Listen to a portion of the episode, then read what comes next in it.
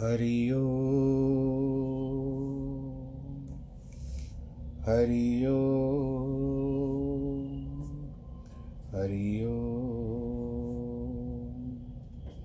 गुरुर्ब्रह्मा, गुरुर्विष्णु, गुरुर्देवो महेश्वरः, गुरुर्साक्षात् परब्रह्म। तस्मै श्रीगुरवे नमः।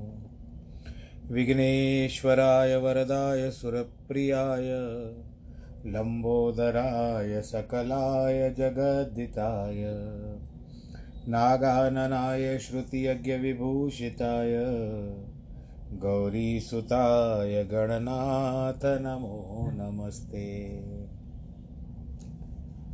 जिस घर में हो आरती, चरण कमल चितलाय तहाँ हरि वासा करे, ज्योत अनंत जगाए। जहाँ भक्त कीर्तन करे, बहे प्रेम दरिया। तहाँ हरि श्रवण करे, सत्यलोक से आए। सब कुछ दीना आपने, भेंट करूँ क्या नाथ नमस्कार की भेंट लो, जोड़ू मैं दोनों हाथ, जोड़ू मैं दोनों हाथ, जोड़ू मैं दोनों हाथ। शान्ताकारं भुजगशयनं, पद्मनाभं सुरेशं, विश्वाधारं गगनसदृशं मेघवर्णं शुभाङ्गं लक्ष्मीकान्तं कमलनयनं योगिवृद्धानगम्यं वंदे विष्णुं भवभयहरं, सर्वलोकैकनाथम्। मङ्गलं भगवान् विष्णु, मङ्गलं गरुडध्वज, मङ्गलं पुण्डरीकाक्ष मङ्गलाय स्तनोहरि सर्वमङ्गलमाङ्गल्ये शिवे सर्वार्थसाधिके, शरण्ये त्र्यम्बके गौरी। नारायणी नमोऽस्तु ते, नारायणी नमोऽस्तु ते, नारायणी नमोऽस्तु ते। श्रीराम जय राम जय जय राम।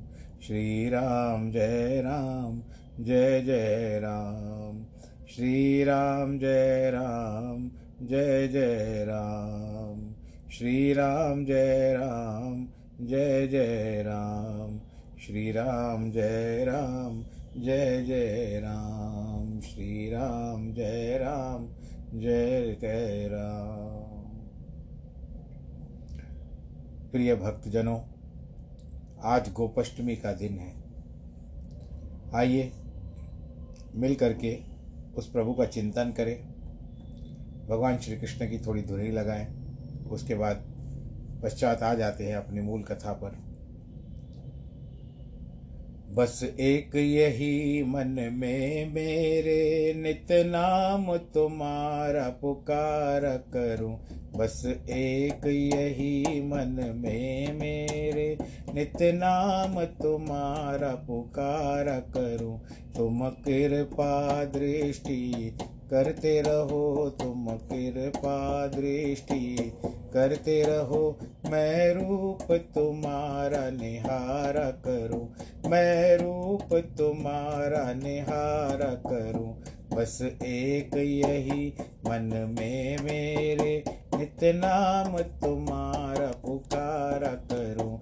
बस एक यही, मन में मेरे नित नाम तुम्हारा पुकारा करूँ।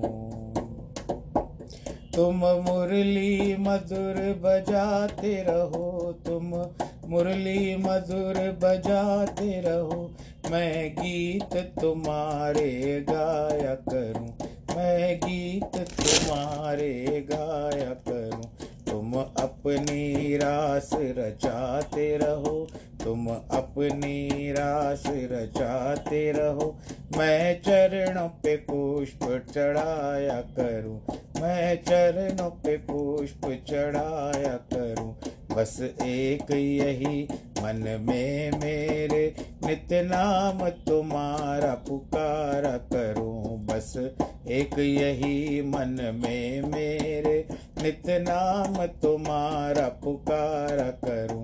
मन मंदिर में बस जाओ तुम, मन मंदिर में बस जाओ तुम, मन मंदिर में बस जाओ तुम, मन मंदिर में बस जाओ तुम। मैं जग से अपना किनारा करूँ, मैं जग से अपना किनारा करूँ।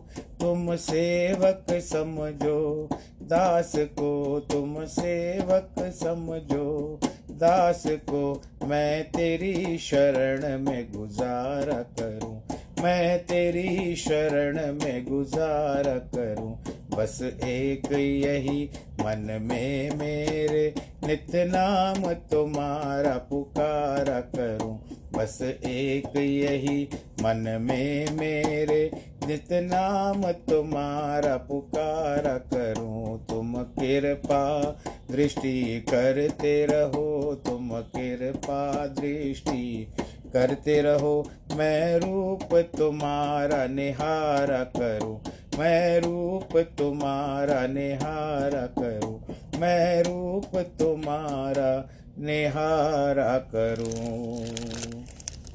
बोलो कृष्ण कन्हैया, लाल की जय, सियावर रामचंद्र की जय। श्री राम, जय राम, जय जय राम। श्री राम जय राम, जय जय राम। सखा राम लखन जह, तहाँ पहुँचाओ। नाहित चाहत चलन अब, प्राण कहो सत भाव। सियावर रामचंद्र की जय। कल के प्रसंग में जिस तरह से आया कि मंत्री सुमंत, वो जिस तरह से अपने मन को पक्का करके, हृदय को भी मज़बूत करके आखिरकार राजा के पास पहुँचा। वो पूछते हैं, हे सखे, जिसे मित्र से पूछा जाता है, राम सीता लक्ष्मण है कहाँ है? वे जहाँ भी है, मुझको भी वहाँ पहुँचाओ। नहीं तो मैं सत्य कहता हूँ, हे सुमंत, प्राण अभी मेरे ठहरने वाले नहीं हैं। बारंबार मंत्री जी से पूछने लगे कि प्रीतम, पुत्रों का संदेशा सुनाओ, कैसे है वो? अथवा प्यारे पुत्र का संदेशा सुनाओ। हे सखा, यह शीघ्र उपाय करो राम, लक्ष्मण, सीता को ला करके दिखाओ। मैं उनका दर्शन नेत्रों से करूँ। मंत्री धीरज धर करके कोमल वाणी से कहते हैं, महाराज, आप तो पंडित हैं, ज्ञानी हैं। बड़े धैर्यवान और वीरवान हैं। आप धुरंधर हैं। देव स्वरूप है, क्योंकि आपके साधु, आपने साधु महात्माओं को सदा संग किया है। और उनके द्वारा दिए गए उपदेश आपके संग संग रहते हैं। जन्म मरणम, जन्म मरण, सब सुख, दुख, भोग, प्रिय मिलन, वियोग, हानि, लाभ। जन्म मरण, सुख, दुख, भोग, प्रिय मिलन, वियोग, हानि, लाभ। हे महाराज ये सब काल और कर्म के वश में है। बरबस रात दिन की नाई सब कुछ होता है। जिसका जैसे समय आता है, वो अपना डेरा डाल देता है। कभी सुखों का डेरा होता है तो कभी दुखों का डेरा होता है। कभी प्रिया से, प्रिय से मिलना होता है तो कभी प्रिय से बिछोड़ना होता है। सुख दुख आते हैं, हानि लाभ आते हैं। हानि होती है तो हानि हो जाती है। लाभ होता है तो लाभ होते हैं। सुख, सो, सुख से में प्रसन्न होना दुख में रोना। जब सुख होता है तो हम लोग बहुत खुश होते हैं। और दुख के समय में रोते क्यों है? ये तो मूर्खों का काम हुआ ना। किंतु जो दोनों में समान धीरजवान है, वे ही बुद्धिमान है। आप ज्ञान विचार करके धीरज धरिए। हे सब प्रजा के हितकारक सोच त्याग दीजिए। कुछ होने वाला नहीं है। प्रथम वास तमसा भय दूसर सुर सर तीर। न्याय रहे जल पान कर, सिय समेत दो वीर, सियावर रामचंद्र की जय। पहले दिन तमसा नदी के पास किनारे रहे।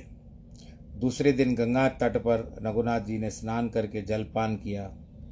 तमसा के किनारे केवल जलपान किया था। केवट ने बहुत की सेवकाई की और वह रात हम लोगों ने श्रृंगवेरपुर में बिताई। सवेरा होते रघुनाथ जी ने बट खीर यानी बड़ के पेड़ का दूध मंगाया बड़ का और अपने सिर पर जटाओं का मुकुट बना दिया है। तब श्री राम के सखा निषाद ने नाव मंगाई और जानकी को चढ़ाकर फिर रामचंद्र जी आप चढ़े। लक्ष्मण जी ने धनुष बाण रखे थे। अथवा उस समय धनुष बाण चढ़ाए, हाथ में लिए, रघुनाथ जी की आज्ञा पाकर आप भी चढ़ गए। अब तक लक्ष्मण जी को संदेह था कि कदाचित रघुनाथ जी लौट जाए। जब देखा कि रघुनाथ जी फिरने वाले नहीं हैं तो धनुष बाण संभाल करके धारण कर लिया। मतलब यह कि अब तब अपना देश था, अब पराय देश में जाना होगा। इसीलिए सावधान हो गए। अथवा रघुनाथ जी को पृथ्वी का भार उतारने में कृत संकल्प देख करके उन्होंने श्रम देना अधिक उचित न जाना और धनुष बाण उठा करके रखना ही उचित समझा, अपने हाथ में तैयार। क्योंकि अभी अपनी पृथ्वी जो देश है, उस पृथ्वी को छोड़ करके और राज्य की सीमा को छोड़ करके हम दूसरी ओर जा रहे हैं। दूसरे किनारे जा रहे हैं, जहाँ पर दूसरा भाव होगा, दूसरा देश शहर होगा, देश होगा। यह बात विचार करके धनुष बारण बाण जो है धारण कर लिया। मुझको व्याकुल देख करके रघुनाथ जी धीरज धर करके मधुर वचन से बोलते हैं, तात, पिताजी से प्रणाम कर करके बारंबार मेरी ओर से उनके कमल सरी के चरणों को पकड़ के रखना।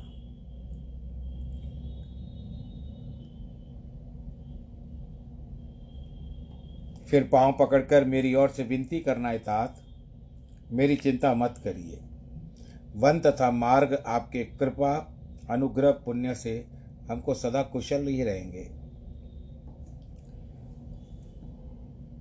तुम्हारे अनुग्रह तात कानन चात तुम सुख पायो, प्रतिपाल आयुष कुशल देखन पाए पुन फिर आयो जननी सकल परी, तोष परिपर पाए दर विनती गनी। तुलसी करे सो यत्न जही, विधि कुशल रहे कौशल घनी। हे पिताजी, आपके अनुग्रह से वन में जाकर के सब प्रकार से सुख पाऊँगा।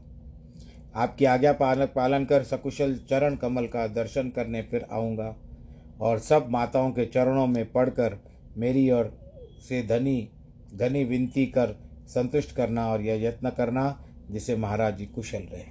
उनको कोई दुख न हो। गुरु सन कहब संदेश, बार बार पद पद्म गही, करब सोई उपदेश देई न सोच मोई अवधपति बारंबार गुरु जी के चरण कमलों को पकड़ करके उनसे कहना कि आप वही उपदेश करें जो महाराज मेरे लिए सोच न करें, मेरे लिए बार बार न सोचें, मेरे लिए विचार न करें। पूर्वासी कुटुंब, इस समय सबसे निहोरा करके तात, मेरी विनती सुनाना वही सब प्रकार से मेरे हितकारी है। जिसने नरना यानी पिता सुखी रहे, महाराज को उपदेश देते रहना। आप ये मुझे राम ने बना, बता करके भेजा है। माता के आने पर उनसे संदेश कह देना कि राजपथ पाने से नीति न त्यागे, भरत के आने से। अथवा हे भरत, तुमने जो राजपथ पाया है, पिताजी की आज्ञा विचार कर उसे त्याग न करना, कारण कि यह नीति है, जिसको पिता राज दे सो पावे पर यह शंका पर अर्थ है कि रामचंद्र जी ने कहा है कि हो न नृप मद भरत भाई तो फिर नीति त्याग न करत क्यों कहा? तो दूसरा अर्थ करना, प्रजा कर्म मन वाणी वाणी से पालना, सब माताओं के समान भाव रखना, सब माताओं में माता का भाव रखना, एक समान देखना सभी को और सम्मान का भाव यह है कि केकई का निरादर मत करना। ये रामचंद्र जी ने बोल के भेजा है। और हे भाई, भाईपन को निवाहना पिता माता और सुजनों की सेवा करना, और हे तात, पिताजी को इस बांति रखना, जिससे वे कभी मेरा संकोच न, सोच न करे मेरे लिए। लक्ष्मण ने कुछ कठोर वचन कहे थे।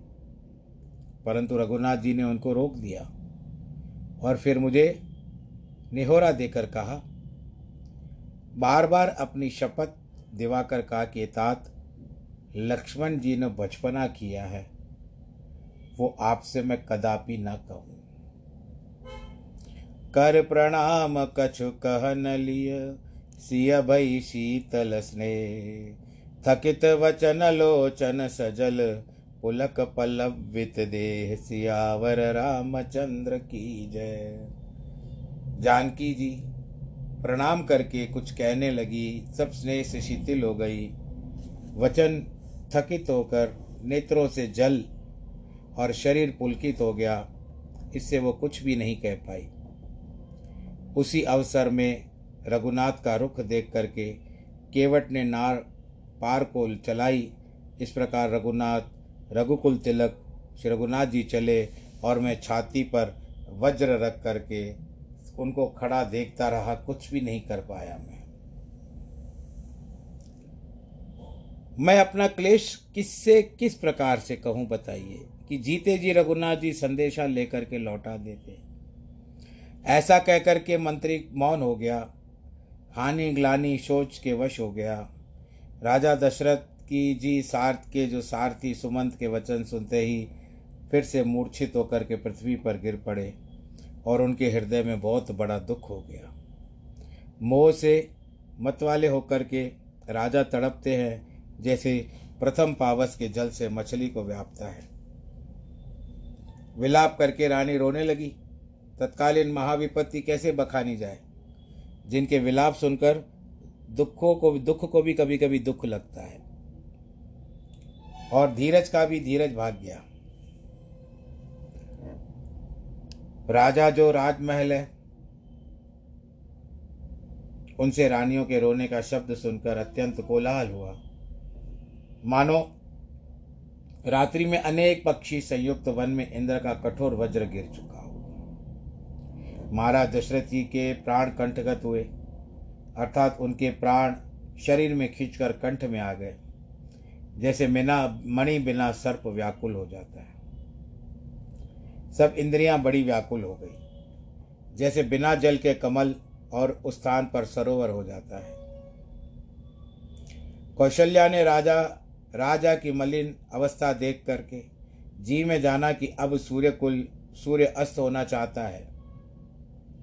तब राम की महतारी हृदय में धीरज धारण करके मनोहर वचन के उनको सुनाने लगी मनोहर वचन में क्या कहती है? हे नाथ, मन में समझकर विचार कीजिए। राम के विरह का अपार समुद्र है। आप उसके खेने वाले हैं। अवध जहाज़ है, प्रिय कुटुंबी पथिक समाज सबसे चढ़े हैं इसमें। यदि आप धीरज धरेंगे तो पार जाएँगे, नहीं तो सारा परिवार डूब जाएगा। स्वामी जो आप मेरे विनय हृदय में धारण करेंगे, अर्थात मानेंगे तो राम, लक्ष्मण, सीता जल्दी लौट आएँगे। हमको पता भी ना चलेगा कि कैसे चौदह वर्ष बीत गए और वो कैसे आ चुके हैं। प्रिया के कोमल वचन सुनते ही राजा ने थोड़ी आँखें खोली और देखा कि वचन ऐसे थे जैसे कोई दीन मलिन तड़पती हुई मछली को पानी में सींचता है। पानी से बाहर आ जाती है ना जब मछली तो कैसे तड़पती है?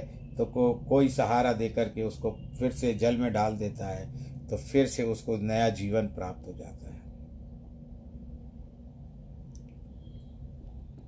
राजा धीरज दर करके उठ बैठे। बोले, सुमंत, कृपालु रघुनाथ कहाँ हैं? लक्ष्मण कहाँ है? प्यारे राम कहाँ है? मेरी प्यारी पुत्र वधु सीता कहाँ है? मुझे बताओ महाराज बहुत प्रकार से व्याकुल होकर के विलाप कर रहे हैं। रात्रि युग के समान हो गई है। बीते नहीं बीत रही है। फिर अंधे तपस्वी, जिस तरह से श्रवण के पिता के शाप की सुध आई तो कौशल्या को सारी कथा सुनाई। महाराज कहते हैं, प्रिय सुनिए, एक समय मेरे वन में शिकार खेलने के लिए आई बात सब मृग्या का साज लेकर के, शिकार लेकर के, सामान लेकर के, वन में गया। सुंदर सेना भी थी, रात का समय था, और मैं बेतों के वन में तीर सरोवर के तट पहुँचा था। उसी समय गड़ा हाथ में लिए सरोवर में श्रवण जो था, जल के लिए जो उसके माता पिता प्यासे थे, उनके लिए जल लाने के लिए उसी तालाब पर आया। तुम्बा जल में जो ही डुबाया, त्यों ही उससे शब्द हुआ तो मर मेरे मन में आया कि कोई हिरण आया है। मैंने धनुष संभार करके, लक्ष्य भेद करके उसके हृदय में मार दिया।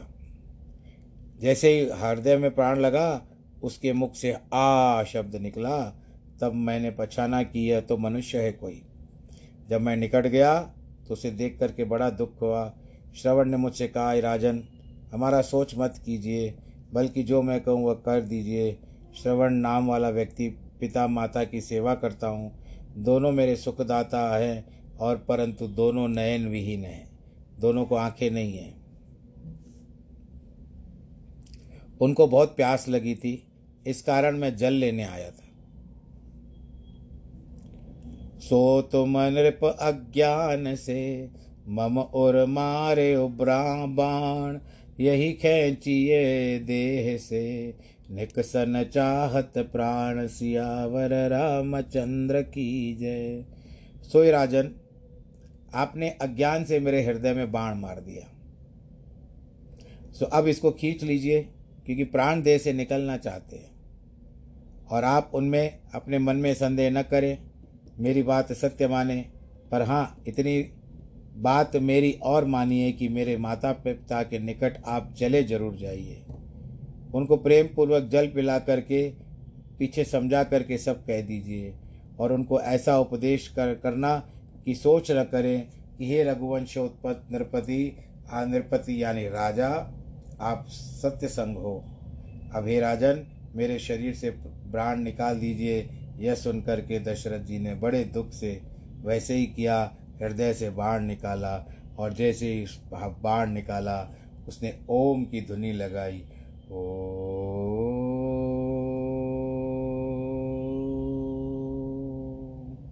इस तरह से धुनी लगाते ही उसके प्राण तत्क्षण निकल गए। प्राणों का उसने त्याग कर दिया। बोलो, सियावर रामचंद्र की जय। शिव जी बोले, महाराज, दशरथ जी वह गड़ा उठा लाए। उसके माता पिता के निकट गए। बिना बात किए जल पिलाने लगे। तब ये दोनों स्त्री पुरुष दुख मान करके बोले, पुत्र न बोलत आज तुम हमसे सुंदर बहन। कारण कवन सुख हो सब, जासो हो जिय चैन। सियावर रामचंद्र की जय। हे पुत्र, तुम आज हमसे कुछ वचन क्यों नहीं कहते? सुंदर वचन क्यों नहीं बोलते? इसका सब कारण कहो जिससे हमारे हृदय को चैन आ जाए, मन में थोड़ी शांति प्राप्त हो। चुपचाप बैठे हो। बिना बोले हम जल नहीं पिएँगे यह सुनकर पार्वती, राजा दशरथ अधिक अधीर हो गए। फिर महाराज दशरथ जी ने सब वृत्तांत सुना दिया, जिसके सुन करके वे अंधे और उसकी पत्नी अंधी जो थी, दोनों बेचारे घबरा करके पृथ्वी पर गिर पड़े। पुत्र पुत्र कह करके रोने लगे। मुझे बोले, अरे अभागे जहाँ पुत्र है, वहाँ उस स्थल पर हमको लेके जाओ। तब मैं उनको वहाँ पर लेके गया। महतारी जो माता थी, पुत्र को गोद में उठा करके बड़ा शब्द करती हुई रोने लगी। फिर दोनों मुझसे बोले कि, राजन, चिता बनवा दो। आज्ञा सुनकर मैंने चिता बना दी। उसमें से दोनों ने दोनों पुत्र सहित जा बैठे। उन्होंने योग अग्नि में अपना शरीर जला दिया और मरते समय यह वचन उच्चारण कर दिया, हे दशरथ, जैसे हम पुत्र वियोग में अपने प्राणों का त्याग करते हैं, ऐसे ही आप भी प्राण त्याग करेंगे। उस समय आपको पुत्र वियोग होगा। तब आप प्राण त्याग करेंगे, यह वचन हमारा सत्य मानना। ऐसा कह करके तपस्वी शरीर त्याग करके देवलोक हो गए। मेरे मन में बड़ा शोक छा गया। पीछे मैंने अपने मन में विचार किया कि ऋषि ने बिना समझे ही मुझे श्राप दे दिया। मेरे घर अब जब पुत्र ही नहीं है तो ऋषि के वचन से शरीर कैसे छूटेगा? अथवा यदि शाप सत्य होने के पुत्र हो तो वह आशीर्वाद है। ऐसा विचार कर मैंने अपने मन से दुख को निकाल दिया और घर में आ गया। पर आज तक कौशल्या, ये भेद मैंने आपको कभी नहीं सुनाया है। सो यह बात अब सत्य हुई। सीताराम और लक्ष्मण वन को चले गए। प्राण प्यारे रघुनाथ तो वन को चले गए। किंतु अब हमारे प्राण क्यों नहीं जाते, मैं वह सोच रहा हूँ। होना चाहिए था कि जैसे वो निकले महल से निकले थे, उसी समय मेरे प्राण निकल जाने चाहिए थे। पर ऐसा नहीं हुआ। अब जगत में ऐसा क्या सुख मिलेगा जिस कारण शरीर से प्राण नहीं जानते? राम लक्ष्मण जान की बन को चले गए, और देखो कौशल्या, अब तक उनके जाने के बाद भी मेरे शरीर में प्राण अभी तक बसे हुए प्रिय सरवन की कथा से अब मोय रयो नधीर, पुत्र बिना जे नहीं जिए। धन धन तुय नर वीर, सियावर रामचंद्र की जय। प्यारी, अब श्रवण की कथा से मुझको धीरज नहीं रहा। जो पुत्र के बिना नहीं जिए, वे नरवीर धन्य है धन्य है। भयो विकल वर्णन इतिहासा, राम रहित दिक जीवन आसा। सोतन राख करब मैं कहा, जेहि न प्रेम प्रण मोर निभाया। इतिहास के वर्णन करते करते राजा बहुत व्याकुल हो गए। सोचा कि राम के बिना जीवन की आशा को धिक्कार है। यह शरीर रख कर के क्या करूँगा? जिससे मेरा प्रेम और प्रण अब तक निभता था, अब तक निभा, लेकिन अभी नहीं जाएगा, आगे नहीं पढ़ सकता। हे प्राण प्यारे रघुनाथ, तुम्हारे बिना जीते हुए बहुत दिन बीत गए। जानकी, लक्ष्मण, रघुनाथ, पिता के हित रूपी चित्त चात के, चातक के जलधर मेघ होकर तृप्त करने वाले हो।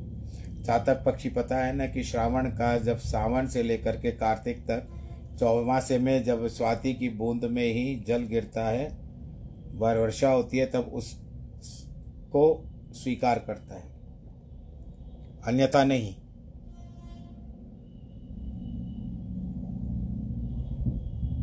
पूरे वर्ष वो जल नहीं पीता। अब दशरथ जी ने क्या कहा? राम राम कही राम कही, राम राम कही, राम। तनु परिहरि रघुवर विरहो राव गए सुरधाम राम राम कही राम कही, राम राम कही, राम। तन परिहरि रघुवर विरहु। राव गए सुरधाम। उनके मुख से उच्चारण हुआ, राम राम राम राम राम राम। राम का नाम लेकर के राजा दशरथ श्री रामचंद्र जी के विरह में शरीर त्याग सुरधाम को चले गए। इंद्रलोक में पहुँच गए। मोक्ष इस कारण नहीं हुआ कि उन्होंने भेद भक्ति दृढ़ की, अथवा उनमें मन में अभिषेक देखने की इच्छा थी। वे इसलिए देवलोक गए कि फिर राजा होने पर साकेत को पधारे। अब यहाँ पर श्रामचरित मानस चरित के कलिकल कलुष विध्वंस ने अयोध्या कांड अंतर्गत दशम अध्याय समाप्त होता है और आप भी कथा का कथा का प्रसंग भी आज संपूर्ण होता है। इस समय में विश्राम आ गया है, पूरा हो गया विश्राम दसवां। आप कल से फिर ग्यारहवा विश्राम आरंभ होगा। आप तब तक अपना ध्यान रखिए, बच्चों का ख्याल रखिए, ईश्वर से सदैव प्रार्थना करें कि आपके जीवन में मंगल और सुखदायक जीवन हो। कोरोना में अपना ध्यान रखिए, हाथों को साफ़ रखिए, मास्क धारण करिए। और जितना हो सके भीड़ भाड़ के इलाकों से बचे रहें और आनंद के साथ अपना जीवन व्यतीत करें, मास्क ज़रूर लगाइएगा और अपना ख्याल रखिएगा। आज जिनके वैवाहिक वर्षगांठ है अथवा जन्मदिन है, उनको ढेर सारी बधाइयाँ। ईश्वर आपको अनुग्रहित रखे। सर्वे भवन्तु सुखिन सर्वे संतु निरामया। सर्वे भद्राणि पश्यंतु माँ कश्चित्। दुःखभाग् भवे नमो नारायण नमो नारायण नमो नारायण।